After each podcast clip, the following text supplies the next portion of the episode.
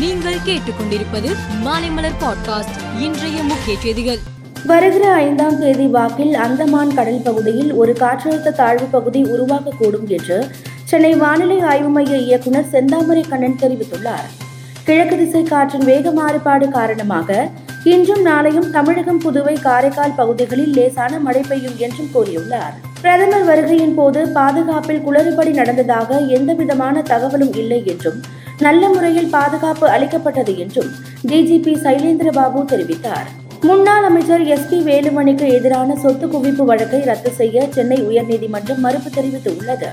அதே சமயம் அவர் மீதான டெண்டர் முறைகேடு வழக்கை ரத்து செய்து உத்தரவிட்டது. தமிழகத்தில் புதிதாக ஆயிரம் பேருந்துகள் வாங்குவதற்காக நானூற்று இருபது கோடியை அரசு ஒதுக்கீடு செய்து அரசாணை வெளியிட்டு உள்ளது அதாவது ஒரு பேருந்து வாங்க நாற்பத்தி இரண்டு லட்சம் என மதிப்பீடு செய்து நிதி ஒதுக்கப்பட்டு உள்ளது ஜல்லிக்கட்டுக்கு எதிரான வழக்கை விசாரித்த உச்சநீதிமன்ற நீதிபதிகள் ஜல்லிக்கட்டு போட்டியில் விதிமீறல் நடைபெறவில்லை என தெரிவித்தனர்.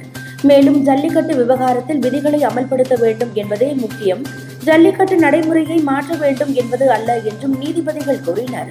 குஜராத் தேர்தலில் ஆம் ஆத்மி கட்சி ஒரு இடத்தில் கூட வெற்றி பெறாது என உள்துறை மந்திரி அமித்ஷா தெரிவித்தார். குஜராத்தில் காங்கிரஸ் இன்னும் முக்கிய எதிர்க்கட்சியாக உள்ளது என்றும் ஆனால் அக்கட்சி நாடு முழுவதும் நெருக்கடியை எதிர்கொள்வதாகவும் அமித்ஷா கூறினார்.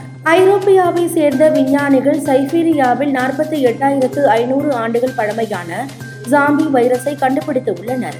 இந்த வைரஸை பனிப்பாறைகளுக்கு கீழே புதைந்த நிலையில் கண்டெடுத்து உள்ளனர். இந்தியா நியூசிலாந்து அணிகளுக்கு இடையிலான மூன்றாவது மற்றும் கடைசி ஒருநாள் கிரிக்கெட் போட்டி மழையால் ரத்து செய்யப்பட்டது. இரண்டாவது போட்டியும் ஏற்கனவே மழையால் ரத்து செய்யப்பட்டது. முதல் போட்டியில் நியூசிலாந்து வென்றதால் தொடரை ஒன்றுக்கு பூஜ்ஜியம் என கைப்பற்றியுள்ளது. மேலும் செய்திகளுக்கு மாலை மலர் பாட்காஸ்டை பாருங்கள்.